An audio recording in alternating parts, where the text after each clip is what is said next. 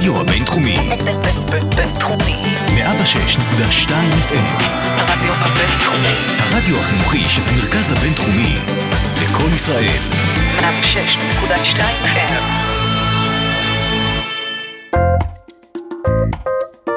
השעה הבינתחומית. פודקאסט שמחדד את המוח. עם שי קלוט. צהריים טובים לכל המאזינים שלנו. אתם על הרדיו הבינתחומי בשעה הבינתחומית, תוכנית האקדמיה של הרדיו הבינתחומי 106.2 FM. אני שי קלוט, וכבכל שבוע, מתארחת איתי היום אחת מהחוקרות כאן במרכז הבינתחומי הרצליה. נמצאת איתי דוקטור אורה בלום, שהיא המנהלת של מכון אאורה למשפט, יזמות חברתית והתחדשות עירונית.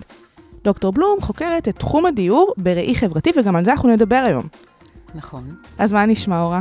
בסדר גמור. שלום שי, אני שמחה להיות פה. כן, פעם ראשונה שלך, איזה כיף. כן, אני חושבת שיהיה מאוד כיף. אני ממש שמחה, גם באמת אה, מכל החומרים שככה עבדתי עליהם, אני חושבת שיהיה מאוד מעניין, ושבאמת המאזינים, קצת נפתח להם את הראש.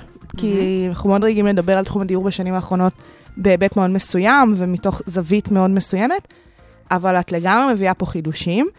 אז קודם נתחיל ונבין איך הגעת לחקור את תחום הדיור בראי החברתי באמת. אוקיי, אז אה, אולי הקדמה קטנה, שבדרך כלל אנחנו אפילו לא מדברים אה, על תחום הדיור, אלא משתמשים במילה אה, נדל"ן, וזה ישר לוקח אותנו לכיוון אה, מאוד עסקי, מאוד אה, אה, שוקי. אה, ואחד הדברים שאני עושה, אה, זה עושה את ההבחנה בין דיור כמוצר לבין דיור כמערכת יחסים אה, חברתיים. וכדי uh, להמחיש את התפיסה שלי, ולמה שאני מתכוונת שאני אומרת uh, uh, שיש הבחנה כזו, אז אולי אני אספר איזשהו uh, סיפור שבדרך כלל אני מספרת לסטודנטים שלי בשיעור הראשון. אני מאוד אוהבת סיפורים. אוקיי.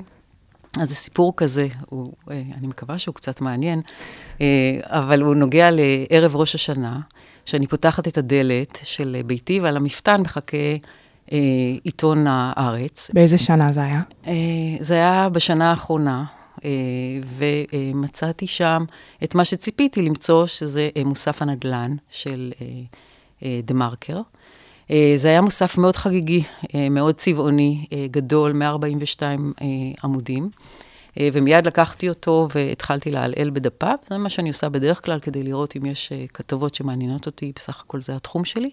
והתחלתי uh, להסתכל על הדפים, ומה שראיתי שם זה תמונות צבעוניות יפהפיות, דפי כרומו, כמובן, לאורך כל המוסף. ומה שרואים בתמונות זה רואים בניינים גבוהים, מעוצבים להפליא, מתוכננים להפליא, משדרים עוצמה, uh, משדרים קדמה, uh, טכנולוגיה, uh, נוחות. אה, רואים גם את החללים הפנימיים, העיצובים הפנימיים, הכל בקו אה, מאוד נקי, מאוד יפה, מאוד מרשים. ככל שאני ממשיכה אה, לדפדף, הצילומים, התמונות האלו חוזרות בווריאציות שונות, ולאט לאט מתחיל לתקוף אותי, מתחילה לתקוף אותי האי-נוחות שבדרך כלל אני חשה שאני רואה את התמונות האלה. אה, והאי-נוחות הזאת אה, נובעת כי משהו מאוד משמעותי חסר בתמונות האלה. אה, אני לא אשאל אותך פה מה חסר, אבל בדרך כלל, כשאני שואלת את הסטודנטים, הם עונים את התשובה הנכונה, הם גם רואים את התמונות מול העיניים שלהם, ומה שחסר זה האנשים. אין אנשים בשום מקום. אין אנשים בסלון, אין אנשים במטבח המעוצב להפליא, אין אנשים למטה, בבית הקפה, אין אנשים במרפסת, ברחובות, הכל שומם. זאת אומרת, הדיור, או יחידת הדיור, היא אה, משווקת כ, אה, כמוצר, כמוצר שבעצם אפשר לעטוף אותו אה, באיזושהי עטיפה עם אה, סרט אה, ולתת אותו אה, לצרכנים, לצרכני הקצה. אה, מוסף הנדל"ן של דה מרקר בעצם אה, משקף, הוא מהווה מעין תמונת ראי לתפיסה הקיימת היום של דיור אה, כמוצר. אה, בעצם זו תפיסה אה, קפיטליסטית שמפשיטה מהבית את כל ההקשרים הרגשיים, ההקשרים החברתיים והסביבתיים אה, שלו. זאת אומרת, רואים את יחידת הדיור כמשהו שהוא מנותק מהסביבה שלו. וגם אם אנחנו נחשוב על איך משווקים לנו בתקשורת, או מה השיח אה, שעליו מדברים על דיור, אז תמיד מדברים שוב על, על נדל"ן, אה, מדברים על שרשרת של ייצור אה, של הנדל"ן, מדברים על ערך אחד, זה הערך הכספי.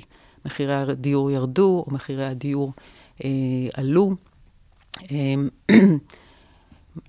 אה, מה עוד, איזה דוגמאות שאני יכולה עוד לתת בהקשר של השיח ה... כן, זה קר ומנוכר שכזה. בדיוק. זה ממש שיח שהוא מעבר ללא חברתי, הוא אפילו קצת לא אנושי. נכון. זאת אומרת, הוא, הוא בעצם, למה, למה זה מפריע לי? אפשר לשאול, אוקיי, בסדר. לגמרי, זה, זה, זה ממש היה הדבר הבא כן. שבאתי לשאול. למה זה מפריע לי? Uh, כי המחשבה שלי היא שברגע שככה uh, דיור uh, משווק, וכאשר האנשים כבר לא מופיעים אפילו בתמונות, אז הם בעצם גם לא מופיעים בחשיבה התכנונית. זאת אומרת שהמתכנן או מקבלי ההחלטות חושבים על הנושא של הדיור, הם לא רואים את האנשים, את הסביבה שלהם, את, הר... את הקשר שלהם אה, לבית שלהם, אלא הם באמת מוכרים להם אה, איזשהו מוצר אה, שוקי בלי ההקשר הרחב שלו, וזה די ניכר, אה, דרך אגב, בתוכניות הדיור היום שמוצעות. אה, אחת הסטודנטיות שלי נתנה את הדוגמה של אה, מחיר למשתכן, שבעצם אנשים קונים את זה כי זה זול, אבל אז הם מגלים שבכלל זה לא מתאים לצרכים שלהם, זה לא, לא מתאים לגודל של המשפחה, אה, אה, ועוד ועוד דוגמאות בהקשר של החברתי. אז, אז בעצם התפיסה שלי היא בדיוק הפוכה. זאת אומרת, אני חושבת על דיור כרשת של יחסים חברתיים. וסביבתיים. ואני חושבת על בית כמשהו שהוא, אה, במסגרתו אנחנו אה, מפתחים אפילו את האישיות שלנו, אם אנחנו מתגוררים בו לאורך, ב, אה, לאורך זמן. ואם מבינים שלבית יש מקום כזה, אז צריך גם להתייחס אה, אליו אה, אחרת. אנחנו עוד לא דיברנו על הנושא של התחדשות עירונית, שאנחנו תכף נדבר, אבל אה, אחת הדוגמאות של ההבנה של המשמעות של בית, באה לידי ביטוי חזק מאוד בהקשר של התחדשות עירונית, שאנחנו באים ומשכנעים את האישה המבוגרת, שגרה כבר 20 או 40 שנה אה, באותה דירה, שכדאי לה מאוד לצאת מהדירה, כי אה, בעצם יהרסו פה את הבניין ויבנו לה דירה הרבה יותר טובה, והיא אומרת, אני לא רוצה, אז בעצם היא אומרת, זה חלק ממני, נכון, מה שיש פה. נכון, זה ממש אני באיזשהו זה, דבר. נכון, זה החפצים, זה, זה הריחות של הבית, אה, זה כל מה שקשור, ואנחנו לא מבינים מה, הרי יש פה win-win situation, היא לא צריכה לשלם כלום והיא תקבל אה, מוצר חדש. אז זה אולי רק לפתיחה כדי אה, להבין את הכיוון החשיבה שלי. שאלה ככה יותר כללית, מהבחינה הזאת, פחות מבחינת התפיסה, אני מאוד מתחברת לתפיסה שלך, ואני חושבת שבסופו של דבר זה, זה פשוט עובדתי שככה הדברים עובדים, אבל זה תמיד היה ככה, נכון? זאת אומרת, זה לא שפעם היה אחרת, ואז התקלקלנו במרכאות, ואנחנו נמצאים היום באיזה נקודה שהיא אולי אה, לא טובה, או באמת קצת מנוכרת, כמו שאת מעבירה כן. את זה. תראי, אני לא רוצה להיות שיפוטית, כי אנשים יש להם תפיסות שונות, ואנשים, אה, רבים מהאנשים חושבים שהערך הכלכלי אה, כערך יחיד, שמניע אותנו לפעולה, אה, אה, זה ה... כן. זו המציאות. האם זה תמיד היה ככה? אז אחד הדברים שאני עושה, אני מראה לסטודנטים שלי את התמונות של העיר הלבנה, תל אביב, משנות השנות ה-30, ה-40, ה-50, שאז רואים כמה פעם זה לא היה ככה. אה, ישראל פעם הייתה אה, ישראל עם מדיניות אה, סוציאליסטית, הרבה יותר חברתית. בתמונות, מה שאת רואה זה עיר שוקקת חיים. את רואה את הבניינים שהם... מבחינה אדריכלית נראים אה, יפים, מאוד שונים אה, מהבניינים של היום כמובן, אבל את רואה אה, אנשים בכל מקום. אנשים שמדברים אחד עם השני, יש אינטראקציות חברתיות, אנשים שיושבים, העסקים הקטנים. ברור שיש את זה גם היום, אבל אה, כאשר את מסתכלת על הפרסומות או על שלטי החוצות, זה לא מה שאת תראי. זה לא, זה לא רעיון שמוכרים לך. לא מוכרים לך עירוניות, מוכרים לך נדל"ן. בניין. בדיוק, מוכרים לך נדל"ן.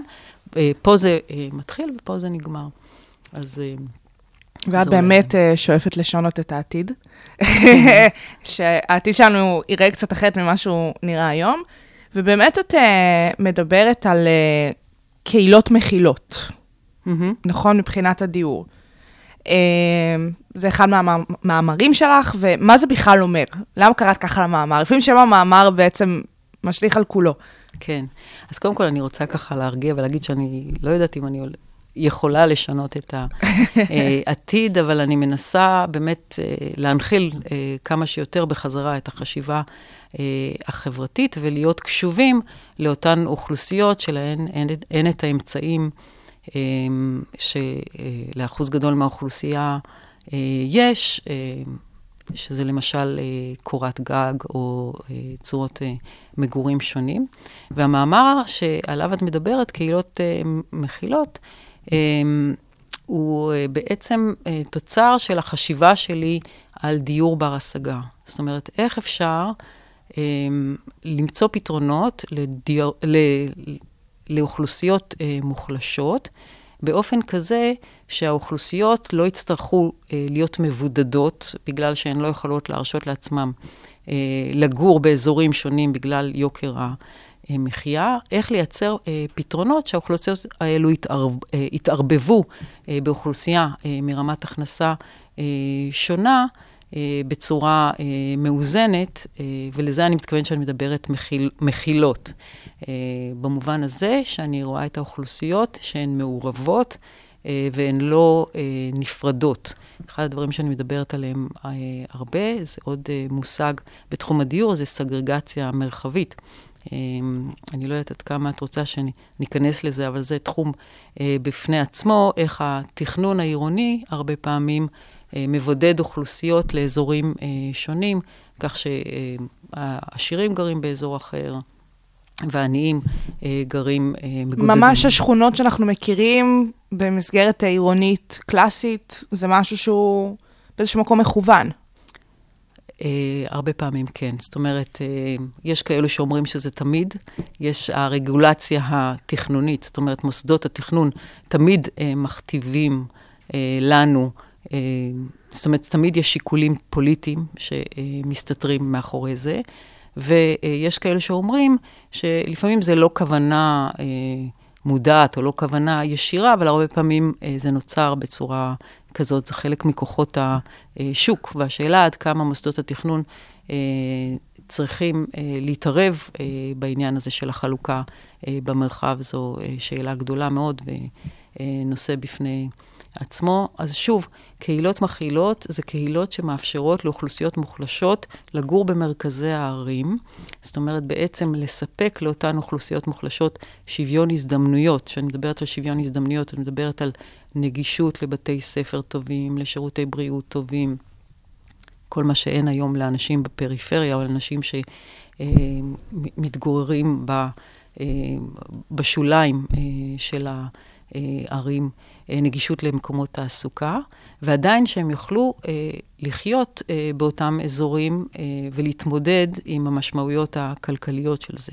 אז במאמר הזה אני באמת שואלת מה הדרכים להגן על האוכלוסיות האלה, שהן יוכלו לחיות אה, אה, במרכ... במרכזי הערים בלי שתהליכי השוק בעצם ידחקו אותם החוצה לאזורים אחרים עניים יותר. עכשיו, את אמרת שבאיזשהו מקום המטרה זה להביא את האוכלוסיות המוחלשות יותר למרכזי הערים. אבל האם אין פתרון גם של להביא באמת את אותם מקומות העסקה או מוסדות החינוך הטובים יותר אליהם לשכונות? אז לגמרי. אמ, אני חושבת שאת צודקת לגמרי, וזה גם מה שאני כותבת במאמר. אני בעצם מתייחסת שני, לשני סוגים של תהליכים. תהליך אחד זה של כניסה אה, למרכז וקירוב אה, והנגשה אה, למוסדות הציבוריים הקיימים היום. ותהליך אחר, שהוא התהליך המשמעותי שלדעתי גם אה, אליו צריך לכוון במדינת ישראל, הוא איך להפ... להפוך אה, אזורים אה, שהם היום אזורים אה, חלשים יותר, למרכזים אה, שבהם אה, נוכל להנגיש אה, אה, תעסוקה, אה, בתי ספר טובים וכל אותם אה, טובין חברתיים אה, שיספקו אה, אה, שוויון הזדמנויות גם לאוכלוסיות מוחלשות. הכוונה היא כמובן למח, למשוך אוכלוסיות חזקות מהמרכז, אוכלוסיות שהיום אולי כבר אי אפשר לקרוא להן חזקות, כי הן בעצמן, אני מדברת על אוכלוסיות מעמד הביניים יותר, הן בעצמן מתקשות מאוד להתגורר במרכזי הערים, כפי שאנחנו יודעים.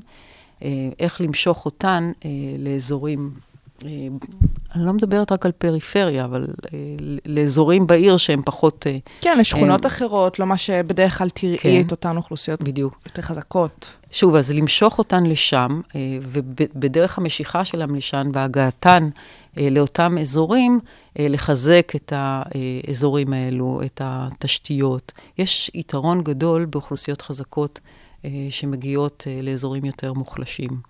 אה, אבל אה, ליתרון הזה תמיד יש בצידו גם חיסרון אם אנחנו אה, לא אה, ממש אה, מבינים את המשמעויות עד הסוף. אם אוכלוסיות חזקות מגיעות לשם ויוצרות אה, מרכזים חזקים, אה, הולך לקרות מה שקורה במרכזי הערים, אה, שזה אה, עלייה ביוקר המחיה. ואז הרבה פעמים קוראים לתהליך הזה ג'נטריפיקציה, עילות אה, בעברית. שאוכלוסיות חזקות עוברות להתגורר באזורים יותר חלשים. האינטרס שלהם זה לשפר את uh, תנאי הדיור שלהם. אותן אוכלוסיות יכולות לקבל משהו הרבה יותר גדול uh, באזורים ה, uh, האלה, uh, עם תנאים יותר טובים, אבל לאט לאט ובהדרגה, וזה מה שקרה בהרבה ערים בארץ, אפשר לתת גם דוגמאות, כמו למשל יפו, אבל אפשר לדבר גם על מקומות אחרים. החיים מתייקרים. ואותן אוכלוסיות מקומיות לא יכולות בעצם לשרוד את יוקר המחיה. ולכן בעצם מה שאני מציעה... זהו, ב- את מביאה הצעה במאמר כן, שלך ב- בנוגע לתהליך. את רוצה שאני אדבר על, ה... על ברור. ההצעות האלו? אני אני חושבת שזה אולי הדבר הכי חשוב. אוקיי, אז, אז באמת אני, במאמר אני מנסה להציע איך אפשר לפתור את הבעיה הזאת בדיוק, הבעיה של ג'נטריפיקציה בכיוון הזה, ב- בעיקר בפרויקטים של אה, התחדשות אה, עירונית. אה, וההצעה שלי מתחלקת לשתיים. אח... אה, אה, הצעה אחת זה בעצם לדרוש ממוסדות התכנון לנתב את היקף ההתחדשות באזורים אה, מסוימים. זאת אומרת, לנסות להבין דרך אה, אה, שלושה מסמכים, שתכף אני אדבר עליהם, או שלושה אמצעים, אה, מי בעצם האוכלוסייה שמתגוררת שם, מה ההשלכות אה, שהולכות להיות אה, לאותו מיזם של התר... התחדשות עירונית שהולך להתרחש אה, שם, ואיך צריך להתלפ... אה, לטפל בזה מראש ולא בדיעבד. אה, ואיך מטפלים בזה מראש? אז דבר ראשון, אה, עושים תהליך של שיתוף ציבור. שזה, אה, שיתוף ציבור זה אחד הדברים שהיום מעוגנים בחוק התכנון אה, והבנייה, אבל הצורה שזה נעשה ברוב הערים, אה, זה נעשה בצורה מאוד אה, בעייתית, בעיקר לסמן איזשהו וי. בעצם הולכים, אל, פונים אל התושבים שהולכים להיות מושפעים מאיזשהו תהליך עירוני, ומיידעים אותם אה, אודות, על אודות ההתפתחויות שהולכות, על התוכניות המתוכננות. אה, ובעצם התושבים צריכים להקשיב, אולי קצת... אה, אה, להביע דעתם. להביע את דעתם, לכעוס ולהגיד כל מיני מילים, ובסופו של דבר מוסדות התכנון חוזרות למהנדס העיר ולוועדה המקומית ועושות את זה בדרכן. אני חייבת לומר שזה לא בכל רשות מקומית כך, ויש רשויות מקומיות שמתייחסות לזה בצורה מאוד רצינית. בתל אביב, בהוד השרון התחילו עכשיו תהליך של שיתוף ציבור מאוד אה, מעניין, אז אני לא רוצה... ל- אבל... נכון, אבל, יש ערים שבאמת לוקחות את זה קצת קדימה, כן. מתקדמות ב- בתפיסה שלהן, את החשיבות של שיתוף הציבור. נכון. אני חושבת שיש היום, אה, בזכות אותם מיזמים של התחדשות עירונית והבנה שצריך לקדם את זה כמה שיותר, יש אה, גם הבנה היום שלא הייתה בעבר, שחייבים להתייחס לאנשים, כי בסופו של דבר, בתהליכים של התחדשות עירונית, אנחנו צריכים את ההסכמה של התושבים. ואם לא עושים את התהליך הזה נכון, אז אה, זה פשוט אה, לא יקרה, או יהיו הרבה חסמים בדרך כזה שיתממש. אז יש הבנה שצריך לדעת לדבר אה, אל אנשים ולרתום אותם לתהליך, ושיתוף ציבור זה אחת מהדרכים. שני אמצעים נוספים כדי אה, אה, לדעת בעצם אה, בפני מי אנחנו עומדים, זה לעשות מה שנקרא סקר אומדן אה, צרכים, שהוא מקובל אה, במדינות שונות אה, בעולם. ללכת ממש, היום יש יועצים חברתיים אגב, שזה דבר חדש, שהמינהלת להתחדשות עירונית אה, מכשירה יועצים חברתיים שהולכים לאותו, לאותם אה, בניינים שהולכים לעבור את השינוי, ועושים ממש סקר, מי האוכלוסיות שם, מה יקרה עם האוכלוסיות האלו ברגע שיהיה השינוי. האם הן יהיו מסוגלות ל... אה, לשלם את דמי התחזוקה, את המעלית, את התוספת של המעלית, את הארנונה, כיוון שהדירה שלהם הולכת. ממש ברמה הזאת, אה, לבדוק את המשמעויות של ה... אה, ואז להגיש את הסקר הצרכים הזה ל- לרשות המקומית, כדי שהיא תוכל... להיערך בהתאם. להיערך בהתאם. ומסמך נוסף, שזה נספח קהילתי-חברתי, שהיום כבר בעיריית תל אביב דורשים להגיש אותו בכל פרויקט של התחדשות עירונית, שבעצם היזם מציע את התוכנית של לא רק איך הוא הולך לבנות את הבניין, אלא מה יהיה גם אחרי שהבנייה תסתיים, איזה, באיזה דרכים אפשר לתמוך. בדיירים. יש לי המון דברים להגיד על כל דבר, אז אני כזה, את תעצרי אותי איפה ש... כי, כי היום הרשות הממשלתית להתחדשות עירונית, שזה גוף חדש. זהו, זו רשות שבאמת היא חדשה כן, בתחום הזה. היא קמה ב-2016, ויש חוק חדש לרשות הממשלתית להתחדשות עירונית, והרשות הממשלתית להתחדשות עירונית מטפלת בכל הנושאים האלו וחושבת עליהם ממש ברמה של uh, תקנות, איך לייצר הנחות ופטורים uh, מארנונה למשך מספר שנים אחרי שמסתיים תהליך ההתחדשות עירונית. Uh, יש גם התייחסות לאנשים בתקופת הפנסיה, איך להקל עליהם על הנושא של התחזוקה, ובמשך חמש שנים הם לא נדרשים לשלם את העלויות החדשות, אלא הם משלמים רק את העלויות הישנות. זאת אומרת, המאמר שלי הקדים את כל הרעיונות האלו, אני חייבת להגיד, אבל אה, בהחלט אה, היום יש יישום של רוב הדברים שאמרתי. וזה כבר אה, מתייחס לצד השני, ש, אה, להצעה השנייה שלי, לאותן הגנות שאני חושבת שצריך אה, לתת אה, בצורה של חוקים או, או תקנות לאותן אוכלוסיות מוחלשות, כדי אה, למנוע את ההדרה שלהן, כדי למנוע את הדחיקה שלהן אה, מאותו אזור מגורים אה, שהם, שהן חיו בו אה, במהלך השנים. יש גם דבר חשוב שצריך להבין, כשאנחנו מדברים על התחדשות עירונית, אנחנו מבחינים בין תמ"א 38, שזה היום כמעט כל אחד יודע מה זה, לבין פרויקטים של פינוי-בינוי. תמ"א 38, שכרגע יש ויכוח מאוד גדול, האם זה הולך, אם התוכנית הזאת הולכת להמשיך, או כן, שמחים, אולי היא הולכת להיכחד, יכול להיות שזה הולך להיות משהו פרה-היסטורי עוד מעט. כן, יכול להיות שזה הולך להיכחד. Uh, בצד היתרונות של תמ"א 38, ואולי גם החסרונות, שמדובר על uh, בעצם שינוי של uh, התייחסות לבניין אחד, ולא, ולא על מתחם בניינים. למה. זה משנה? זה משנה מהצד שאני רוצה להגיד שההתערבות המסיבית במרקם, במרקם העירוני, או הקהילתי או שכונתי, הוא קטן יחסית, כן? מספר הדיירים החדשים אה, שמגיעים לאותם אה, בניינים הוא קטן ביחס למקומיים. אה, ולכן אין פה פירוק, אם היו יחסי שכנ... שכנות, ויש דבר כזה, כן, באזורים. אני הכרתי אוכלוסיות ביפו, שאנשים היו מחוברים אחד לשני, והעניין הזה שיבואו אוכלוסיות חדשות ויפרקו את המרקם השכונתי, זה משהו שערער אותם לחלוטין. אז פה כן שומרים על איזשהו גרעין וקשרים חברתיים, וההתערבות היא לא מסיבית.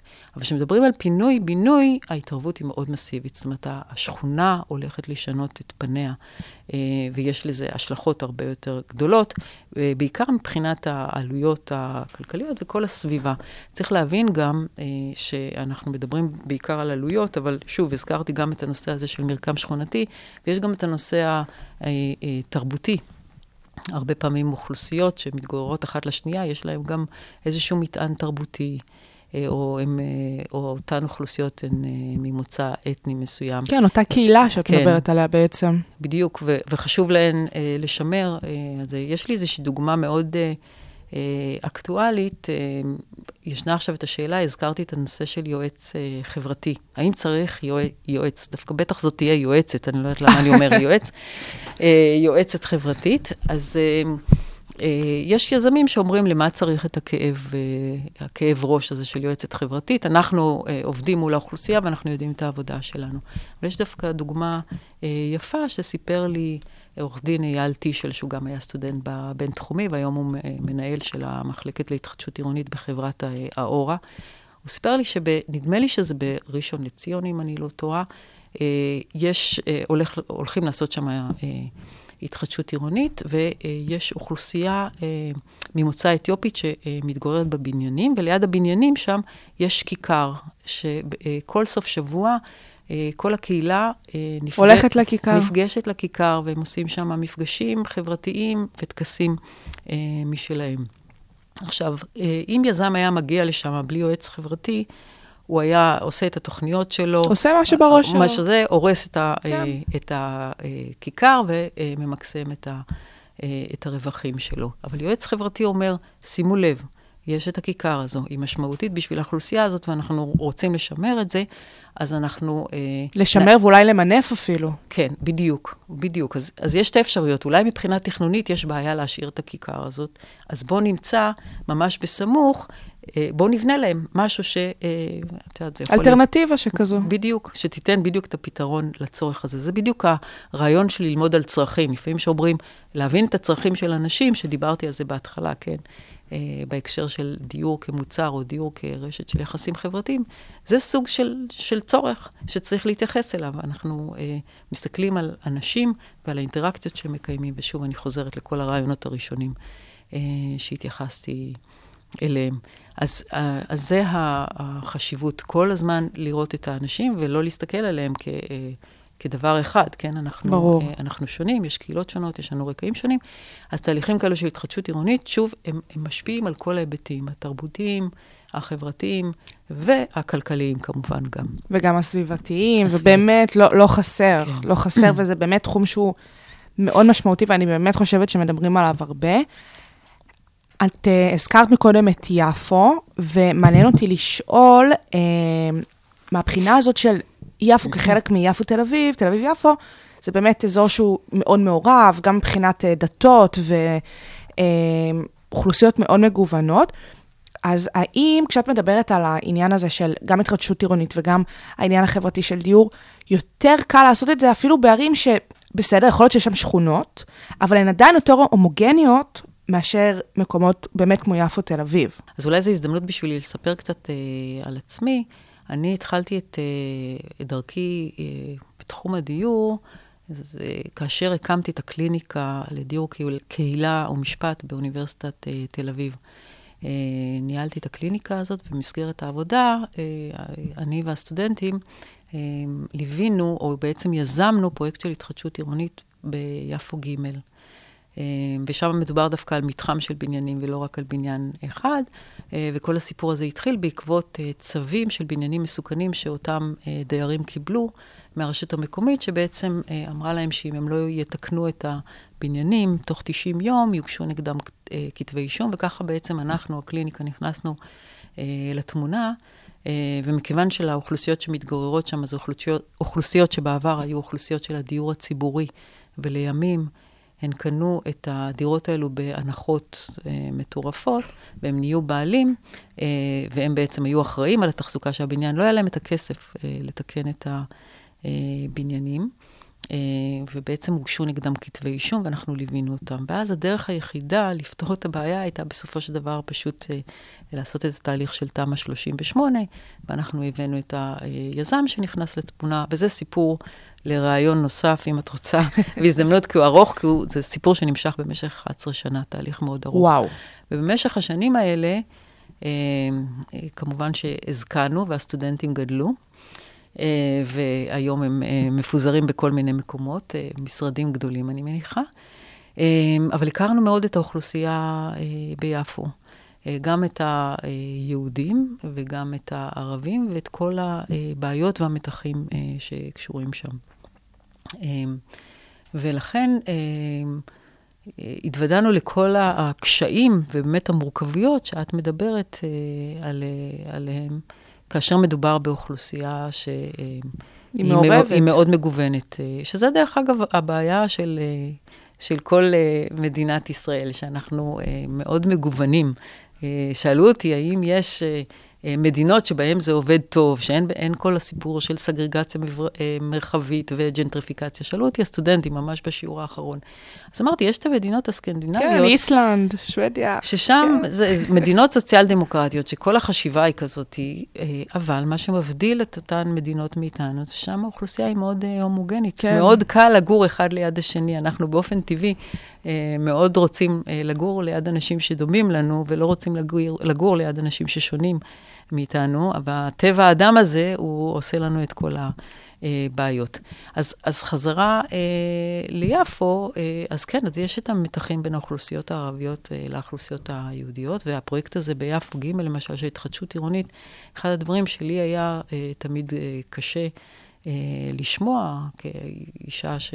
אה, בעצם מייצגת את זכויות האדם, שהדיירים אה, ביפו, שתמכתי בהם לאורך כל הדרך, רצו להתנות את הכניסה של הדיירים החדשים בכך שהם לא יהיו אה, וואו. אה, ערבים. כן, זה קשה לשמוע את זה, וכמובן שיש לזה תשובה חד משמעית, שהשוק אה, אה, יאמר את אה, דברו בהקשר הזה. אה, מהבחינה הזאת, כן, אה, הפן הכלכלי בעצם בא לטובת הפן החברתי. זאת אומרת, אוקיי, אתם uh, רוצים, לא רוצים לשמר את הקהילה שלכם, לא רוצים שתיכנס קהילה נוספת, להתערבב, אבל בסופו של דבר, מי, מי שיכול uh, לשלם, ייכנס. Mm-hmm. שזה כאילו... יש מתאם, כן. נכון? יש מתאם בין המעמד הכלכלי שלך, המצב הכלכלי שלך, לבין הרקע, אה, המוצא שלך, האתני. אבל העיר יפו, אם כבר שאלת עליה, היא מעניינת גם מבחינת תהליכי ג'נטריפיקציה שהיו שם, ואפשר להצביע על כמה אה, שלבים אה, של ג'נטריפיקציה. שהשלב הראשון זה היה אה, קבוצה של אמנים, איפשהו בשנות ה-60, אה, בין ה-60 ל-80, שהגיעו ליפו, הם חיפשו מבנים אה, מדליקים, אה, וביפו אפשר למצוא... לא חסר. לא חסר. והם מצאו, אני מדברת על אוכלוסייה יהודית שהגיעה מכל מיני אזורים, והם באמת רכשו חורבות במעט מאוד כסף, והפכו אותם לבתים יפהפיים. מה שמאפיין את הבנייה ביפו זה התקרות הגבוהות, ואם יש גם את הנוף לים... עם החלונות, אז... כן. אחד המקומות היפים בישראל, לדעתי, למי שלא יצא להגיע לאזורים, אז אני מדברת על uh, עג'מי uh, וג'בליה. Uh, אז בעצם אותן אוכלוסיות, הן היו הגרעין הראשון היהודי, הבורגני, שהגיע לשם. ואחריהן, בשנות ה-80, הגיעה קבוצה של, שנקראים בובו, בוהמיאנית בורגנית, והם כבר קנו, הקבוצה הזאת קנתה... בניינים, אה, בתים אה, שכבר עלו הרבה יותר, כן? כי כבר ערך הבתים אה, עלה, וגם כן אה, התיישבו שם, אז גם הייתה אותה אווירה של אמנים. הצרות הצרורות התחילו בשנות האלפיים, כאשר יזמים בינלאומיים הגיעו ליפו, והיה איזשהו תהליך של הפרטה של הקרקע, אה, שהרשות המקומית נתנה לזה אה, יד. והתחילו אה, לבנות ביפו מה שאנחנו מכנים היום קהילות אה, מגודרות. זאת אומרת, אה, מבנים, בניינים או מתחמים מאוד מאוד אקסקלוסיביים, שרק אוכלוסיות מאוד עשירות, מן הסתם יהודיות, יכולות להתגורר בהן. אה, והקהילות המגודרות האלו, המשמעות שלהן זה שהמתחמים האלו, אה, אפילו פיזית, אם אנחנו מדברים למשל על מתחם אנדרומדה, שנמצא לא רחוק משוק הפשפשים, זה מתחם שהוא מגודר מסביב. בעצם הוא, מבחינה אדריכלית, מראה נתק מוחלט. בין אה, אנשים שמתגוררים שם במתחם לבין הסביבה. זה ה... כאילו כל מה שאסור לעשות מבחינת התפיסה, שלח את הדיור, ממש אסור. כן, זה, זה ממש מנוגד לתפיסה העירונ... של עירוניות, שעיר זה אה, בה מתרחשים חיים של אנשים שמקיימים ביניהם אינטראקציות אה, חברתיות. ובתוך ערים, לעשות גטאות. אה, זה יכול להיות גטאות של עוני, וזה יכול להיות... אה, נכון, אה, פשוט עניין ההפרדה הזאת. כן, זה בדיוק ההפרדה המרחבית, הסגרגציה המרחבית, אה, שהיא מאוד אה, אה, בעייתית. מה שהיא עוד גורמת, אולי אני אגיד עוד משהו על הקהילה המגודרת, מתחם אנדרומדה, אם למישהו יצא אה, להיכנס לתוך, זה מתחם יפהפה, זאת אומרת, הבנייה שם היא יפה, ובתוך, לאותם אנשים שמתגוררים, אה, בתוך יש את, כמעט את כל מה שהם צריכים. אה, יש שם מדשאות, יש בריכה, יש אה, סאונה, יש חנויות קטנות, בוטיקים. קטנים. זה, זה מקום אה, יפהפה, וזה ליד הים, יש נוף לים. ובעצם זה גם אפילו חוסם את הכניסה, את המעבר לכיוון נמל יפו. אז אה, האוכלוסיות האלה הן חיות אה, בצורה שהן מגדירות את זה, הצורך שלהן בביטחון האישי, אבל בעצם הן משדרות אה, משהו אה, רע מאוד לסביבה היפואית, ובאופן טבעי היפואים מאוד כעסו כאשר התחילו לקום הבניינים המהודרים האלה, ומהר מאוד גם היו לזה השלכות. שזה הצד, ה, כמו שאמרתי, של ג'נטריפיקציה, יש יתרונות ויש חסרונות, והחסרון הגדול זה שבאמת כל האזור הזה בעג'מי ובהדרגה גם בג'בליה התחיל מאוד מאוד להת, להתייקר, וזה השפיע על היכולת של האוכלוסיות המקומיות אה, אה, לשרוד שם. זאת אומרת, אה, מחירי השכירות עלו בטירוף. הסופרמרקט, את יודעת, כל, כל, כל הסביר... מה שקורה לשוק הדיור כשתהליכים כאלה מתרחשים. לגמרי. ובמקרה כזה, כאשר מדובר באוכלוסיות יהודיות שהן בלי אמצעים, אז יש להן את האופציה, וזה בעצם מה שקרה, אה, ללכת ל- להתגורר בבת ים או בחולון, ששם עדיין הכל אה, יותר זול, נכון להיום. את יודעת, לאט לאט ככה השוליים גדלים. במקרה של האוכלוסיות הערביות, הסיפור יותר כואב, כי האוכלוסיות הערביות ביפו לא יכולות ללכת להתגורר בבת ים ובחולון, במיוחד אם הן רוצות להתגורר בסמוך לקבוצה שאליה הם משתייכים. ולכן אה, יש אה, שתי אפשרויות. אחת זה לחזור לכפרים, אה, שזה כמובן אף אחד לא באמת רוצה, זה, זה מעין חזרה אחורה. אפשרות נוספת זה ל, ללכת לרמלה, לקנות דירות ברמלה או בלוד, וזה מה שבעצם קורה בשנים האחרונות. הרבה מהמשפחות הערביות נאלצות לעשות את זה, לקנות דירות ברמלה ולוד. וכמו שאמרת, יכול להיות שזה לא יהיה כל כך גרוע אם נוכל להפוך את רמלה ואת לוד למרכזים. אה, את יודעת, דרך בנייה של תשתיות חדשות, אה, דרך בתי ספר טובים, שזו בעצם החשיבה היום הכללית על הפריפריה ב, אה, בישראל. איך בעצם לחזק את הפריפריה באמצעות הבאת המרכז לפריפריה. זה כמובן לא פשוט. אז את כל הזמן מזכירה את הסטודנטים שלך mm-hmm. בסיפורים האלה. כן. אז באמת, בואי תסבירי רגע איך אה, כל העניין הזה של אה, מכון נאורה למשפט נכנס בתוך כל הסיפור של המחקרים שלך ושל התפיסה שלך את אה, התכנון העירוני ואת ה, אה, תחום הדיור. אוקיי. אז קודם כל אני אה, רוצה לומר שמכון האורה, שהוקם אה, במאי האחרון, אפשר לחשוד שהוא נתפר בדיוק בשבילי. קודם כל לפי השם, אבל זה לא קשור אליי בכלל. במקרה לא, ובאמת הגעתי לזה במקרה, אה, לתפקיד הזה. אה, אבל אני חושבת שזה מכון שבדיוק מקבץ ביחד את כל הכישורים שרכשתי במהלך השנים, אם זה עבודה עם סטודנטים, אם זה תחום המחקר וכל ההיבטים. אה, שקשורים אה, לתחום של יזמות חברתית והתחדשות עירונית. אה, אחד הדברים שמאפיינים אותי לאורך כל השנים, ויש כבר כמה שנים, הרבה, די הרבה שנים מאחוריי, זה השילוב בין הפרקטיקה לאקדמיה.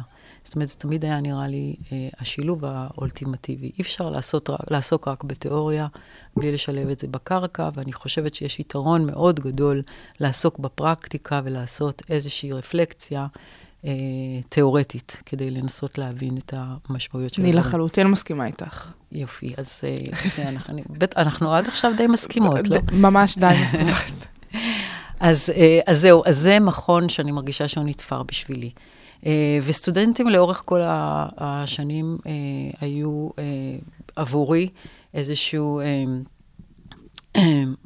איזשהו מקום שבו בעצם הרגשתי שאני יכולה להשפיע על החשיבה והראייה שלהם אה, לכיוונים שיכול להיות שהם לא היו רואים בכלל אם הם היו הולכים במסלול הרגיל, בעיק- אני מדברת בעיקר על סטודנטים למשפטים, אני תכף אדבר על התוכנית, אה, ששם לא מדובר רק בסטודנטים למשפטים. הסטודנטים למשפטים יש להם מסלול מאוד ברור, ובדרך כלל הם יגיעו למשרדים הגדולים, שהמשרדים הגדולים מייצגים אה, תאגידים ואת אותן... אה, את אותה תפיסה נדל"נית הזאת ש...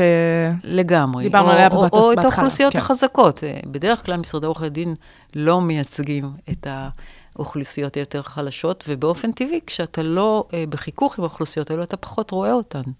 ואחד הדברים שבקליניקות המשפטיות תמיד ניסינו להעביר לסטודנטים, אנחנו רוצים שגם כשאתם תשבו במשרדים הגדולים, וזה בסדר גמור, אתם צריכים אה, אה, לעשות, ללכת בדרך שלכם, אבל תזכרו את מה שראיתם שם, שזה יהיה בתוככם וזה ישפיע על העבודה שלכם.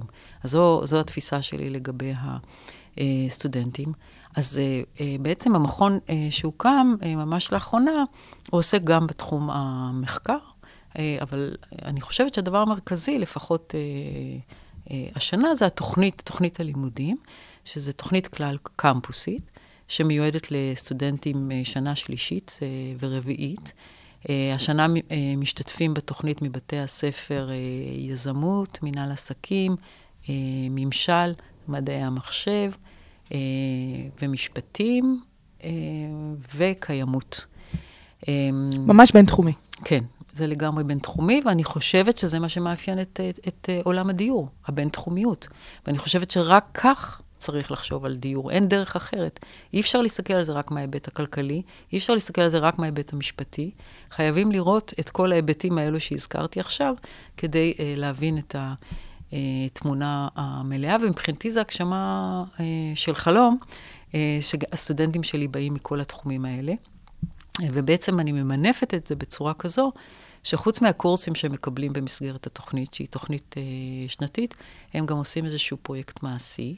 הם מחולקים לצוותים, השנה יש לנו 21 אה, אה, סטודנטים, אה, וכל צוות כזה ניסיתי לבנות עד כמה שיותר, שהוא יהיה הטרוגני, זאת אומרת ש... אה, מכלל ה- בתי הספר הבתי שציינת, הספר, באמת בדיוק. הסטודנטים יהיו מגוונים כן. בתוך אותו צוות. שיהיה איזשהו ניסיון, איזושהי סינרגיה מבחינת החשיבה וההבנה שלה. אה, כמובן שיש, אה, בעיקר, אה, הרוב הגדול הוא סטודנטים דווקא למשפטים, אה, באופן טבעי. אני מקווה שבשנים הבאות זה יתרחב גם לבתי ספר האחרים. אה, ומלבד הסטודנטים, אה, הגיוון בסטודנטים, יש לי גם אה, חבורה, בכל פרויקט כזה יש גם מנטור או מנטורית. אה, ובחרתי גם כן את המנטור, אה, מנטורים אה, מתחומים שונים. אז יש לי מנטור שהוא דוקטור לתכנון עירוני, יש לי מנטורית שהיא אדריכלית, יש לי מנטורית שהיא פסיכולוגית אה, אה, חברתית, מנטור שהוא אה, עורך דין, ומנטור שהוא אה, בא מתחום, הוא מהנדס אה, תוכנה. אז ככה שיש לי וואו. אה, את כל המגוון הזה, אה, ואני חושבת, ואני מקווה שהסטודנטים אה, גם יסכימו עם זה, לפחות אה, בסוף השנה, שהם מקבלים באמת אה, אה, איזשהו משהו שהוא אה, נדיר מבחינת הגיוון שלו, למרות שזה לא, לא תמיד פשוט, כי כשאנחנו לומדים משפטים, אז אנחנו חושבים בצורה אחת, ופתאום מדברים איתנו בשפה אחרת. אה, זה, זה, זה קשה בהתחלה. נכון, אה, מכל תחום, אני חושבת. אה, נכון, אני סתם נותנת את לא, לא. המשפטים, כי אני באה מהתחום הזה. ברור, ברור. אה, אה, אני גם הרבה פעמים ששואלים אותי, אה, מה, את עורכת דין? מה, זה- לא כל כך מסתדר, כי גם החשיבה שלי היא יותר ככה, ישר לוקחים אותי למדעי החברה, או פסיכולוגיה, או משהו כזה. אה, אז... אז כן, אז, אז יש לי את הצדדים ואת ההבנה הרחבה הזו. אה, ואני חושבת שבשביל הסטודנטים זו באמת מתנה אה, להיפתח לחשיבה מסוגים שונים. אה, הם קיבלו, צוות אחד קיבל עכשיו לעשות איזשהו ניתוח של סטט, סטטוס תכנוני. אז הם מקבלים כמובן הנחיה. מה זה סטטוס תכנוני? זאת אומרת, הם, הם הולכים לאזור, הפרויקטים, דרך אגב, הם פרויקטים מאוד מעניינים, לדעתי. יש לנו פרויקט בקריית אה, שמונה. אה, זה פרויקטים, יש אה, לומר. זה פרויקטים קיימים שאתם כאילו הצטרפתם אליהם בתור אה, מכון חיצוני, או משהו שאתם יזמתם מלכתחילה? אני במהלך הקיץ הזה הייתי צריכה למצוא פרויקטים שאנחנו נשתלב בהם, שהרעיון זה שאנחנו כן נצטרף לאיזה שהם פרויקטים שהם אה, קיימים, אבל שאנחנו כמכון ניתן את הערך המוסף. את ולמעשה- האימפקט הזה שלא בדיוק. היה יכול להיות אם אתם לא הייתם מצטרפים. בדיוק, וגם לסטודנטים יש אה, משימה בסוף השנה להוציא איזשהו תוצר ייחודי בהקשר של אותו אה, פרויקט שהם לוקחים אה, חלק. אז אה, יש לנו בעצם אה, חמישה פרויקטים גדולים, אה, שבעה פרויקטים, אבל חלקם תחת אותו אה, גג.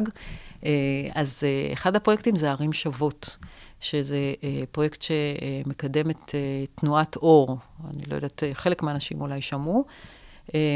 זה גם פרויקט שמקבל איזשהו מימון ממשלתי, והרעיון זה להפוך את הערים בפריפריה, ובחרו ארבע ערים, למרכזי... למרכזים. למרכזים, בדיוק מה שדיברנו בהתחלה.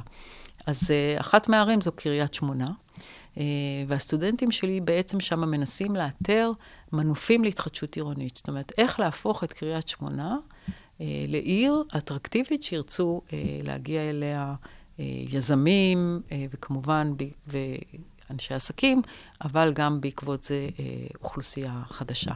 והמנופים האלו כרגע, הם אה, מתמקדים בשני מנופים. אחד אה, זה אה, הנושא של food tech, שזה נושא שמאוד מתפתח. אמ, והדבר השני זה אה, חינוך, זאת אומרת, הם מנסים לייצר שם איזשהו רעיון, איזשהו קונספט מיוחד לבית ספר שימשוך לשם אמ, אוכלוסייה אה, מאזורים אה, אחרים.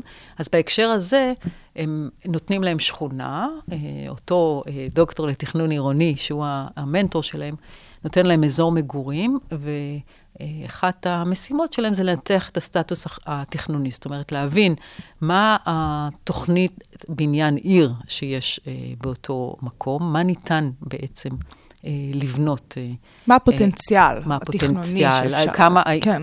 עד כמה אנחנו מדברים רק על בתי מגורים, האם אנחנו מדברים גם על עירוב שימושים, זאת אומרת, האם יש אפשרות אה, להביא לשם גם אה, עסקים. באמת, אומרת, כל דבר שאפשר למנף בעזרתו את הפוטנציאל של העיר, הם בוחנים. בדיוק.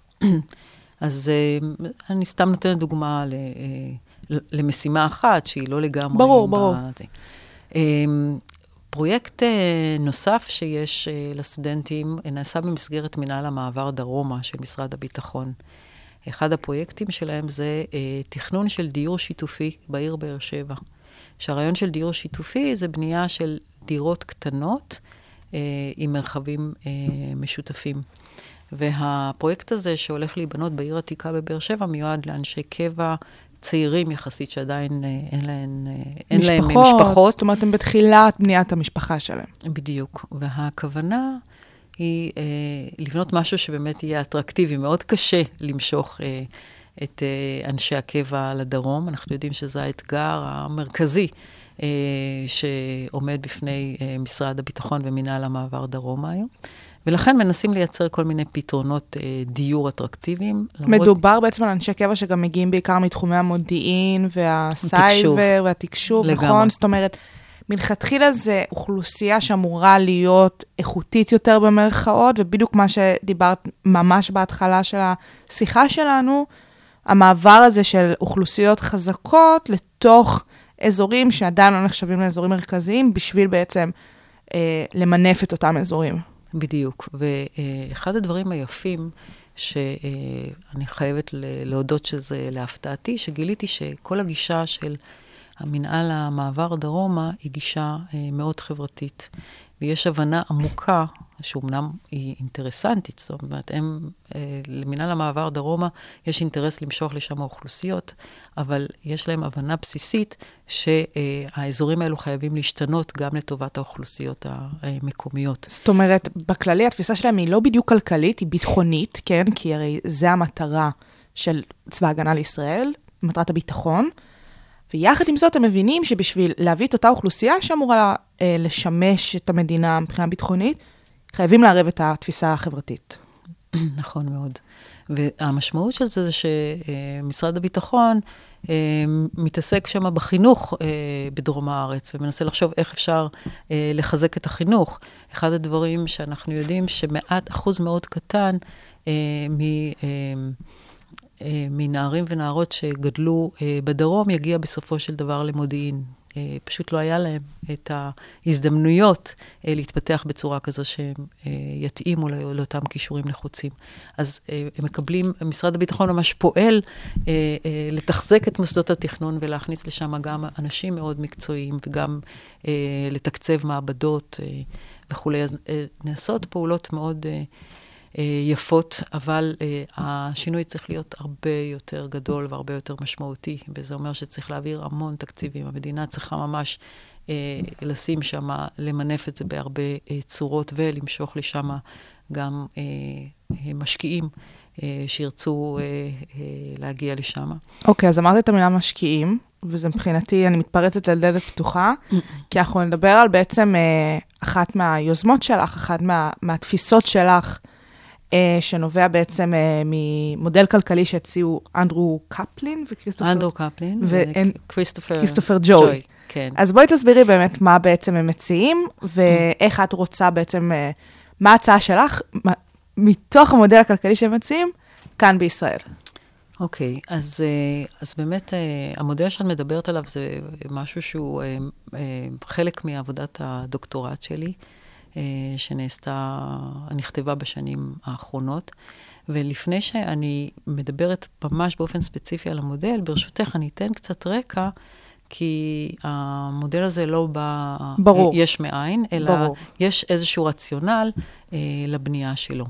אז אה, בעבודת הדוקטורט שלי, אני פותחת בפרק הראשון אני, אני, אני מדברת, אם כן, על שלושה אה, משברים שהעסיקו ועדיין מעסיקים את החברה האמריקנית אה, בעשורים האחרונים. המשבר האחד זה משבר האשראי, ששיאו התרחש בשנת 2008, ועד היום עדיין ההשלכות שלו מהדהדות ברקע הכלכלה האמריקאית ובכלל הכלכלה העולמית. המשבר השני זה משבר ההשגות, ואולי זו מילה חדשה. כן. Uh, affordability. Uh, השגות, uh, זה, זה לא מילה שעדיין האקדמיה ללשון אישרה, אבל זה אחת מההצעות שלה. המשמעות של, של משבר ההשגות זה מה שכולנו uh, יודעים וחווים פה גם uh, בארץ, שיותר ויותר אוכלוסיות, למעשה אוכלוסיות ממעמד הביניים, הן במצוקת דיור, זאת אומרת, הן לא יכולות להרשות לעצמן אה, לרכוש אה, דירה, אה, והרבה פעמים גם לא יכולות לעמוד במחירי השכירות הגבוהים. זאת אומרת, נוצר פער מאוד גדול שהולך ומתרחב אה, בין השכר אה, שאנחנו מקבלים לבין הנסיקה בערכי הקרקע אה, של הדיור, מה שלא מאפשר לנו בעצם אה, לרכוש דירה. אה, וזה היום, אה, מכיוון שזה אה, כבר לא כמו פעם רק האוכלוסיות העניות בחברה, אלא מדובר על יותר ויותר אוכלוסיות שהצטרפו למעגל הזה, זה משהו שמאוד מעסיק ממשלתות, ממשלות, ולכן מדובר במשבר ההשגות, ולא רק באיזושהי בעיה קטנה. והמשבר האחרון, שעוד לא כולם עוד מבינים שהוא משבר, אבל ללא ספק הוא משבר, זה הפערים החברתיים הכלכליים שהולכים וגדלים.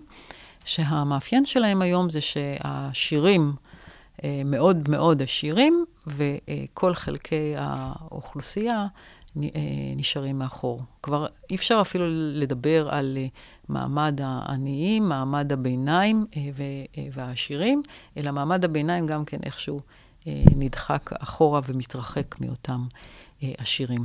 מה שאני טוענת בעבודת הדוקטורט שלי, שכל המשברים האלו אה, מזינים אחד את השני וקשורים אחד את השני. זהו, זה לא נשמע לי מנותק אחד מהשני. כן, תכף אני גם אסביר איך זה אה, אה, עובד טוב, המודל שאני אה, מדברת עליו. ואני יוצאת מתוך נקודות הנחה שחייבים לעשות איזשהו שינוי במנגנונים הכלכליים הקיימים. אה, כדי לנסות איכשהו אה, לטפל אה, במשברים האלו. אמ, ואותו מודל שאת הזכרת, שהוא באמת התחיל כמודל כלכלי, ואני בעצם במסגרת עבודת דוקטורט שלי מפתחת אותו ונותנת לו תבנית uh, משפטית, ומפתחת אותו גם מבחינה חברתית, כי זה ה... Uh, אי אפשר שלא. אי אפשר ש, שלא, ואני חושבת שהטעות שלהם זה שהם הסתכלו על זה רק מבחינה כלכלית, בגלל זה זה... עדיין אנחנו לא רואים את זה בכל השווקים בעולם. הוא, הוא מודל כזה שהוא מאוד פשוט אה, אה, להבנה, ואחר כך אני אסביר גם את המשמעויות החברתיות שלו ואיך הוא מתקשר למשברים האלו שדיברתי אה, עליהם. אז מדובר בעצם על משק בית, אה, מעמד הביניים, שמעוניין לרכוש דירה, אבל לא יכול לעשות את זה. הוא לא יכול לעשות את זה מאותו סיבה שאין לו אפילו את ההון הראשוני לשים כדי אה, לקחת אה, משכנתה, אה, הלוואת משכנתה כדי לרכוש את הבית, ולכן הוא חובר למשקיע. אה, משקיע אה, מוסדי, אה, לפי המודל, וביחד עם המשקיע המוסדי, הם רוכשים ביחד, בבעלות משותפת, את בית המגורים. כאשר משק הבית משקיע שני שליש מהערך, זה המודל של קפלין וג'וי, אפשר כמובן לשחק עם זה, והמשקיע המסוד, המוסדי משקיע שליש מערך הבית. והרעיון הוא אה, שהרווחים על רווחי ההון שהתקבלו ממכירת הבית, מתי, ביום שהוא אה, אה, יימכר, יתחלקו אה, בין המשקיע המוסדי אה, למשק הבית, אה, לא באותו צורת אה, השקעה, אלא בעצם המשקיע יקבל 50 אחוז אה, מהרווחים. הסיבה שהוא יקבל 50 אחוז ולא ביחס לחלקו ב... ההשקעה היא שאנחנו אה, משקללים בתוך הרווחים שלו גם את עלויות התפעול אה, של ההשקעה, אבל בעיקר את הנושא הזה של אה, הוויתור על שכר דירה אה, לאורך השנים. עכשיו, זה המודל בגדול, ועכשיו אני אכנס לפרטים. אני חייבת לומר שהוא מודל שיש בו המון בעיות. הוא ו... נוסע כבר? זאת אומרת, הכילו אותו איפשהו בעולם? אז כן, אז קודם כל זה התחיל ממש ממש בשנים האחרונות, חמש שנים האחרונות אה, בארצות הברית, אבל לפני כן זה כבר אה, מיושם באוסטרליה. אה, ברמה של אה, תמיכה ממשלתית אה, ותקציבים שמופנים לכיוון של המודל הזה. אה, יש אה, בעיות, בכלל קשה לייצר אה, שווקים חדשים, תמיד להתחיל אותם. קשה מאוד לרתום את המשקיעים. לתוך זה תמיד יש הרבה אי-ודאות, ואף אחד לא יודע, יש הרבה חששות, ולכן אף אחד לא רוצה להגיע למסיבה שאף אחד לא יגיע אליה. נכון. אז איך מתחילים את זה, זו שאלה טובה, אבל יש הסכמה שזה מודל שיכול לעבוד טוב. אני רוצה רגע לה, להסביר את היתרונות מבחינת משק הבית ואת היתרונות מבחינת המשקיע המסודי. היתרונות מבחינת משק הבית זה דבר ראשון, אה, וזה מתקשר למשבר השני שדיברתי עליו, משבר ההשגות, ה-affordability, שפה יש להם בעצם הזדמנות לרכוש בית, להיכנס למעגל הבעלים, מה שהם לא היו יכולים לעשות ללא השקעה של המשקיע. בעצם המשקיע המוסדי מכסה על אותו הון ראשוני שהם... אה, שאין להם שאין, פשוט. שאין להם.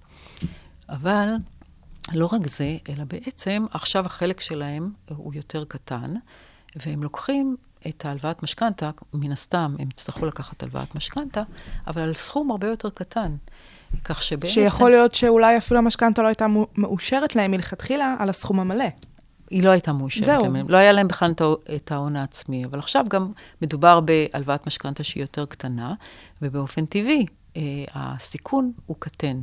זאת אומרת, הסיכון שלהם לחדלות פירעון, הסיכון שהם לא יוכלו לעמוד בתשלומים, הוא אה, קטן דרך המודל הזה, ופה אנחנו בעצם מדברים על המשבר האשראי, כי אה, משבר האשראי של 2008, זאת הייתה הבעיה המרכזית. זאת אומרת, נתנו לאנשים הלוואות, משכנתה, עם הסדרים מאוד רופפים, עם, הג... עם ביטחונות מאוד רופפים, אה, ובעצם אה, אחוז מאוד גדול מהאוכלוסייה, ברגע שמחירי הדיור נפלו, אה, לא, אה, לא עמד בתשלומים, הריבית התחילה לעלות בטירוף, אה, והייתה קריסה. זאת אומרת, אותם אנשים שלקחו הלוואות בלי ביטחונות נפגעו בצורה מאוד רצינית. זאת אומרת, אם היה להם איזשהו הון קטן שהם השקיעו שם, הוא נהפך להון שלילי. אז זה, כאן מתקשר העניין הזה של משבר האשראי. והיתרון השלישי אה, זה בהנחה שבכל זאת אה, אה, למשק הבית נצבר כסף במהלך השנים. יש לו הזדמנות עכשיו לקחת את אותו הון שהוא לא השקיע את כולו בדיור, ולפזר את ההשקעות שלו, בעצם לגוון בהשקעות שלו, שזה האלף-בית של תורת המימון. אף פעם אל תיקח את כל הכסף שיש לך ותשים אותו במקור אחד, שזה מה שרובנו עושים. כולנו לוקחים את כל הכסף שצברנו, לא כולנו, חלקים גדולים באוכלוסייה. מי שיכול. כן, בדיוק, ושמים את זה בבית האחד שלנו, שזה כמובן סיכון מאוד גדול. ברגע שאנחנו מפזרים את ההשקעה שלנו, אז אנחנו גם מפזרים, מגוונים בהשקעות, אנחנו מפזרים את הסיכון. איך זה אה, מתקשר לאותם אה, משברים שדיברנו עליהם? זה מדובר, אה, אחד הדברים שהמשבר אה, ב-2008 אה, חידד, זה את הפערים שהולכים וגדלים בין העשירים אה, לשאר החלקים באוכלוסייה. אה, שהיו גדולים עוד לפני המשבר, והלכו והעמיקו כן. אחרי המשבר. למה זה קרה? כי העשירים, גם הם לקחו הלוואות משכנתה כדי להשקיע בנכסים, אבל הם לקחו אה, שבעה אחוזים פחות או יותר מההון שלהם מושקע אה, בחוב. אה, אנשי מעמד הביניים והאוכלוסיות החלשות יותר, הרבה פעמים היו מושקעות בחוב 100% או 90%. ואז כשקרה המשבר, כולם נפגעו, כן, גם אותם אה, עשירים, אבל אותם עשירים גם השקיעו באגרות חוב. ומה שקרה, שאגרות חוב והמניות, הריבית עלתה, ודווקא בצד הזה, ברגע שהשוק קצת התאושש, היו רווחים עצומים. זאת אומרת שהעשירים יצאו מחוזקים מהמשבר, וכל השאר האוכלוסיות, לא רק שהן יצאו אה, פגועות וכואבות, אלא המצב שלהם נהיה יותר רע. זאת אומרת, בעצם, גדלו פה הפערים החברתיים.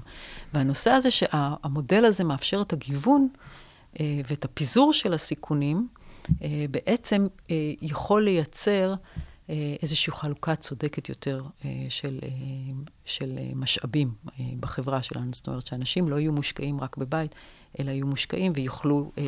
להגדיל את יכולת ההתעשרות שלהם. אז המודל הזה מבחינת בעלי הבתים, הוא מוכוון באמת לאותן אוכלוסיות שבעבר היו אוכלוסיות מעמד הביניים, וכתוצאה מאותם משברים ירדו במעמדם, נכון? זאת אומרת, אי אפשר לצפות שבאמת אנשים שהם עניים, so called, יוכלו להיכנס לתוך המודל הזה מלכתחילה, לרכוש את אותו, אותם אחוזים, שני שליש, או כמה שלא יוצע להם. כן, אז, אז באמת מציינת נקודה שהיא חשובה מאוד. המודל הזה לא מיועד לאוכלוסיות החלשות ביותר בחברה. הוא אה, מודל שהוא תפור, הוא מודל שוקי. והוא תפור על אוכלוסיות מעמד הביניים. הציפייה שלי, וזה גם אני כותבת בדוקטורט, זה שלאותן אוכלוסיות אה, עניות אה, יהיו תוכניות מיוחדות, תוכניות אה, כן, ממשלתיות, שצריך שכזה. לתמוך בהן, כן. זה, זאת אומרת, אי אפשר לפתח את המודל הזה ולהגיד, אוקיי, זה יבוא במקום. זה נכון, דרך אגב, להרבה דברים שעושים היום בישראל, כמו... אה, תוכניות להשכרה לטווח ארוך ודיור בר השגה שמדברים עליו, שנה, אין לנו זמן אה, לדבר על זה, אבל כל התוכניות האלו הן לא מיועדות באמת לאוכלוסיות החלשות ביותר, הן מיועדות לאותן אה, אוכלוסיות מעמד ביניים, אותה, אותם זוגות אה, ציור, אה, שזה צעירים. בסדר, כי עובדתית שזה יש משבר. ואנחנו רוצים לפתור את המשבר שזה- הזה. זה בסדר גמור. אחד הדברים שאני אה, ציינתי במחאה החברתית של 2011, שאני הייתי אחת מהיועצים לאנשים במחאה, כי אז הנוס, הנושא של דיור בר השגה עלה בצורה מאוד חד, אה, חזקה, ואני אה, הייתי חלק מהקואליציה לדיור אה, בר השגה. אנשים שם כל הזמן דיברו על צדק חברתי. השיח שם היה שיח של זכויות. עכשיו, הייתה, היה בזה משהו קצת בעייתי, משהו קצת אה, צורם, כי בעצם רבים מהאוכלוסיות אה, שהיו במחאה, אה, אנשי מעמד הביניים שמכירים היטב ועושים שימוש טוב במנגנוני השוק. רק הכשל שוק יצר מצב שגם הם בעצם לא יכולים אה, לקחת חלק במשאבים אה, של החברה. אבל השיח של הזכויות, אני לא היה, לא- לדעתי לא היה צריך מה שיניע אותם.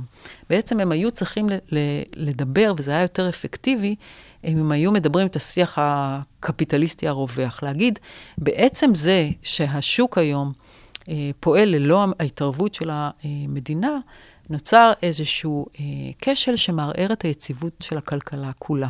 ואנחנו חלק מהמנגנון הזה. זאת אומרת, זו שפה שמבינים.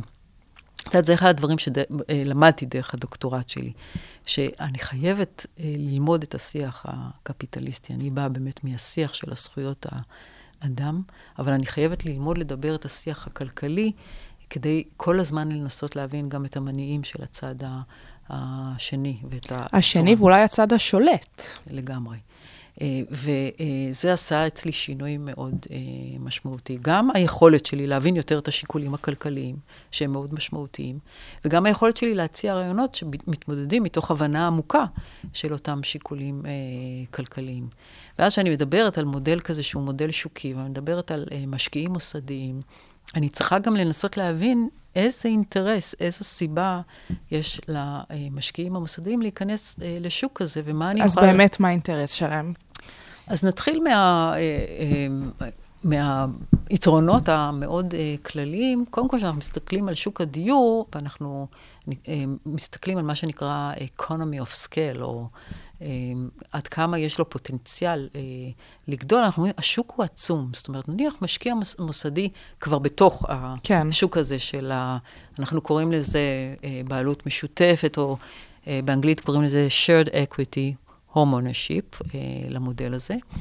אז אה, אם המשקיע המוסדי כבר בתוך, והוא משקיע בהרבה אה, מקומות בחלקי דיור, שמפוזרים בכל מיני אה, אזורים אה, על פני הארץ, זה שוק עצום, כי יש כל כך הרבה נכסי אה, מגורים, וכעיקרון, כמעט לכל נכס הוא יכול להיות אה, בעלים במשותף אה, ביחד אה, עם המשק הבית.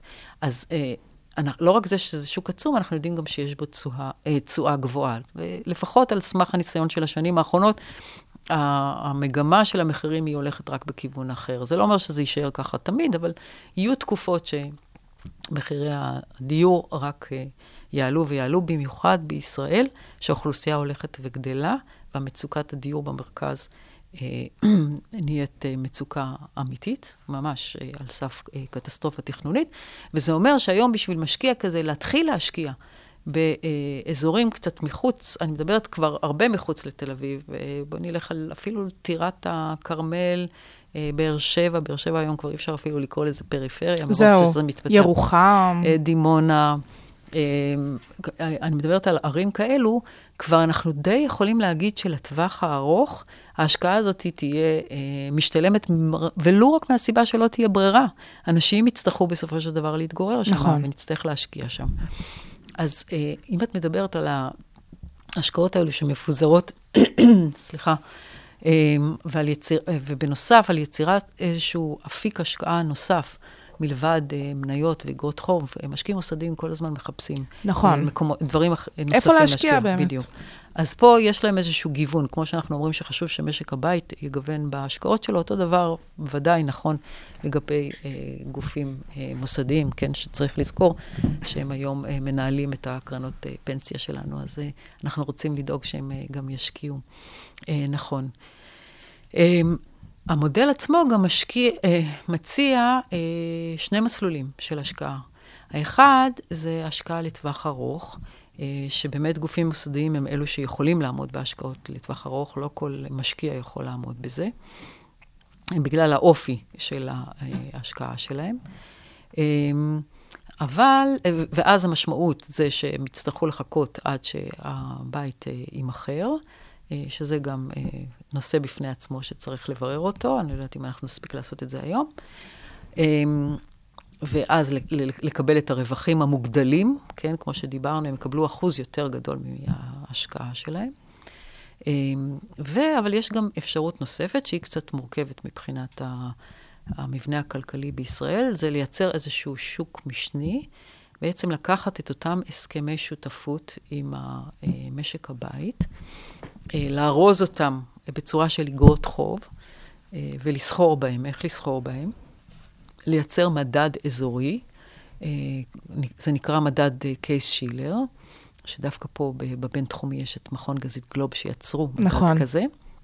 אבל זה מדד שהוא עדיין לא רווח ב- בישראל, זה מדד ש- שמסוגל אה, למדוד את התנודות במחירי הדיור אה, באזורים מסוימים בצורה מאוד מדויקת.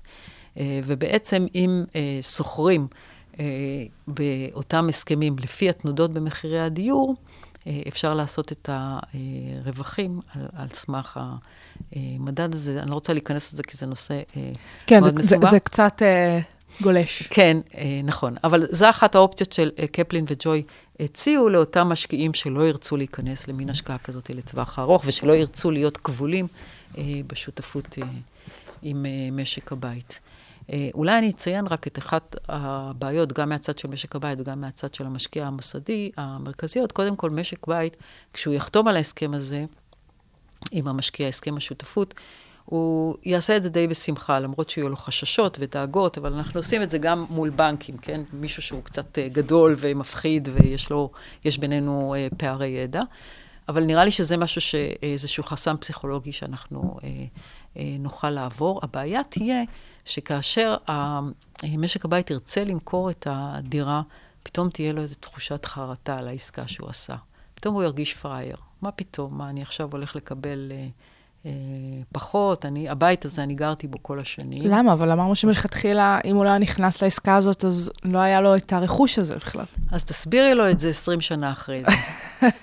תזכירי לו את זה 20 שנה אחרי זה. הוא חי חיים מלאים. זה בדיוק הבעיה, זה, זה החשש, ש, שזה בסופו של דבר פתאום יהיה. ואז בעצם, אה, מבחינתו, כדי לא להרגיש אה, פראייר וכדי לא לחוות את הכאב שבחרטה, כן, זה מושגים שבאים מתיאוריה של, אה, אה, תיאוריות של התנהגות. אה, אה, שזה דווקא ענף שנחקר בתחום הכלכלה. אמ, אז אמ, יכול להיות שהאינטרס שלו זה למשוך עד כמה שיותר את המגורים, אה, אה, בבית המגורים, ואפילו לא למכור את זה. זאת אומרת, להישאר שם כמה שאפשר, אה, כי בעצם אחרי כמה שנים, אה, מכיוון שהמשקיע המוסדי לא מקבל אה, דמי שכירות, אז הוא ממצה את ה, אה, במ- במלואו את השותפות. אה, ומי שעלול להיפגע מזה, זה אותו משקיע מוסדי, שבעצם אה, הטווח הארוך שלו לא יגיע. אה, בסופו של, ד... של דבר, נניח הבית אה, יעבור בירושה או משהו אז כזה. יש פתרונות למצב שכזה ש... אז יש פתרונות. העלית? אז, אז יש אה, כמה רעיונות שאני מציעה אה, במסגרת העבודה שלי להתמודד עם הבעיה הזאת. קוראים לזה סיכון מוסרי. אה, מבחינת המשקיע המוסדי, ואני חושבת שזה הדבר שהכי יפחיד אותו להיכנס לסוג כזה של הסכמים. אה, ואחד הפתרונות זה כן לחשוב על איזושהי הכנסה פירותית.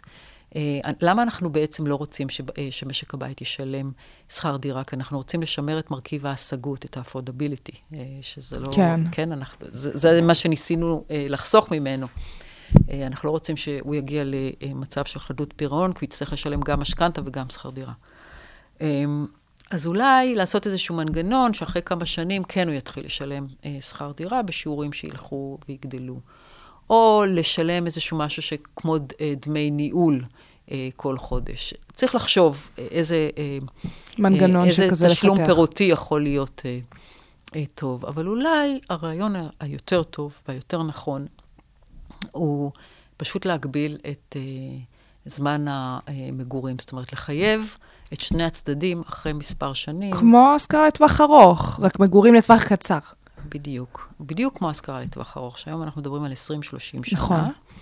אה, שבתום התקופה, פשוט אה, משק הבית אה, מחויב למכור את הדירה. וזה משהו שהוא חוזי, וזה משהו שהוא ידוע מראש לשני הצדדים, זאת אומרת, זה לא... אי אפשר, אי, אי אפשר לשחק עם זה. זהו. זאת אומרת, אבל מה שכן, אפשר להקנות לאותו משק בית את הזכות לרכוש מהמשקיע את, ה, את החלק שלו, אבל כמובן זה צריך להיות, להיות בערך השוקי. אה, זה כנראה יכול להיות אה, אה, פתרון אה, מוצלח. הוא לא, זה לא פתרון שאין לו בעיות, כי אם נניח אנחנו קובעים 30 שנה, ואחרי 30 שנה בדיוק השוק הוא, הוא נוראי, זאת אומרת, מחירי הדיור נפלו, אה, ובעצם ה- אה, המשקיע הולך פה... אה, להפסיד. להפסיד. ככה אנחנו יוצאים מתוך נקודת הנחה שלשני הצדדים יש אינטרס למכור את הדירה כשהערך שלה הוא הכי אה, גבוה. נכון. אמ, ובמקרה הזה, אם, אם יש אה, מכירה רעיונית, אם משק הבית יכול אה, לקנות את זה מהמשקיע המוסדי, אם השוק הוא נמוך, זה בשבילו יתרון, כן? הוא יוכל לקנות את זה במחיר מאוד אה, נמוך. אז, אז יש בעיות מכל מיני סוגים. בגדול, אני לא חושבת שזה סיכון מבחינת המשקיע המוסדי, בהנחה שהוא מפזר את ההשקעות שלו בהרבה אה, אה, נכסים אה, כאלה, אה, ואני חושבת שאפשר להרוויח. אה, מקבלי ההחלטות שמעו על ההצעה הזאת? אמ, יש מודלים כאלו דומים למה שדיברתי עליהם, שהם מודלים אה, ממשלתיים. זאת אומרת שהמדינה היא ה, בעצם, היא ביחד עם גוף אה, פרטי, הבעלים אה, ביחד עם משק הבית. אה, ואחד מהמודלים האלו, עד כמה שידוע לי, אה, פרופסור טרכטנברג אה, ניסה לקדם. אני פשוט ראיתי איזושהי הצעת חוק שהוא ניסה לכתוב. אני חושבת שלא מספיק שמעו. אני חושבת שיש לזה פוטנציאל עם כל הבעיות ש, שיש. ואני חושבת שאני יכולה להיות יועצת טובה אה, לאיך לעשות את זה. אה, זה הולך ומתפתח, אה, אמרתי, בעולם. אה, בסיליקון וואלי לאחרונה, אה, יש, התחילו לעשות אה, השקעות כאלה. ואני חושבת שזה משהו שבהחלט צריך להיבחן ולנסות לייצר את הדברים שמותאמים למציאות הישראלית ולמגבלות. ובנימה מעין אופטימית זו של ההצעה הזאת, ובאמת אנחנו איננו נשואות אל הדרגים של מקבלי ההחלטות, מוזמנים לפנות אלייך, להאזין לתוכנית ואולי באמת אה, להיוועץ בך, כי... בהחלט. אני יכולה להגיד גם שמחר אני אה, מוזמנת להשתלמות שופטים. אה, ולספר להם גם על זה, אז, אז זאת אומרת שהם כבר אה, ידעו על זה, וכך שזה יגיע לבית משפט, הם יכירו את זה, אז אפשר כבר להתחיל... כן, אולי בתיאוריה הם אה, יצליחו... ליישם, ליישם את זה. מעולה. אני, אני מקווה שזה יעבוד. אני בטוחה שיש עוד אנשים. אז אה, דוקטור אורה בלום, אני רוצה להודות לך המון על השעה הזאת, על התוכנית הזאת. אה, אני למדתי המון, אז תודה לך. תודה לך. אה, נהניתי. ואתם המאזינים, המון תודה לכם. אתם כמובן יכולים להאזין לתוכנית הזאת באתר שלנו ב-106.2 fm.com, כמובן גם בכל אפליקציות הפודקאסטים למיניהן, ולכל תוכנית אחרת שהקלטנו פה. אני שייקלוט אתם על השעה הבינתחומית, ברדיו בינתחומי 106.2 FM, שיהיה לכם המשך יום מקסים ולהתראות. Uh, vou achar.